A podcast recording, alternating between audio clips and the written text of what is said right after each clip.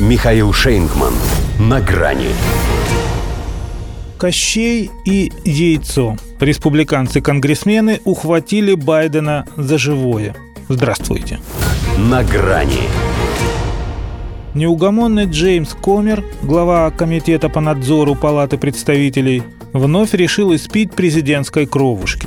На этот раз вместе с таким же республиканцем, сенатором Чаком Грасли ссылаясь на защищенные законом и вполне заслуживающие доверия несекретные данные, они утверждают, что Минюст США и ФБР располагают досье, подтверждающим участие Джо Байдена в преступной схеме, в бытности его вторым лицом, и требуют поэтому немедленно поделиться информацией.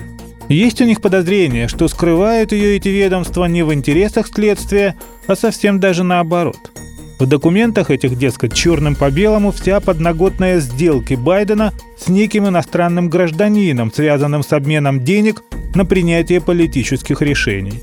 Словом, взятка – Конгрессмены просят генпрокурора Мэрика Гарланда и директора Федерального бюро Кристофера Рея определить достоверность сведений и прояснить, какие шаги были предприняты для расследования, потому что американский народ должен знать, предал ли президент Байден Соединенные Штаты, чтобы заработать для себя. Речь-то все-таки идет о тех днях, когда он еще ведал, что творит и что берет. Но атакуют республиканцы сейчас даже не самого Джо, чьей вине они не сомневаются, а те самые компетентные органы, которые по сути стали органами президента.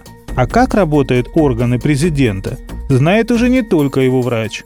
Их поддерживают в кондиции, необходимой для создания видимости того, что пациент скорее жив, чем мертв. А поскольку это особый пациент, то у него кроме органов зрения, осязания и обоняния есть и органы прикрытия, которые гораздо надежней и безотказнее остальных. Они словно то самое яйцо, в котором хранится смерть Кощеева. А оппоненты, получается, Кощея этого за яйцо и ухватили. Впрочем, в Белом доме ничуть из-за этого не переживают. Отмахиваются от назойливого комера, как от комара – инсинуацией, замаскированной под расследование, называет его угрозу инициировать в Конгрессе независимое и объективное рассмотрение этого вопроса, чтобы освободиться от влияния Министерства юстиции и ФБР. Но даже если оно на что-то уголовное выйдет, это всегда можно будет представить сведением политических счетов и попыткой испортить президенту его уверенную предвыборную поступь. Другое дело, что не все прокуроры одинаково полезны. Некоторые попали прямо в яблочко от этой самой яблоньки.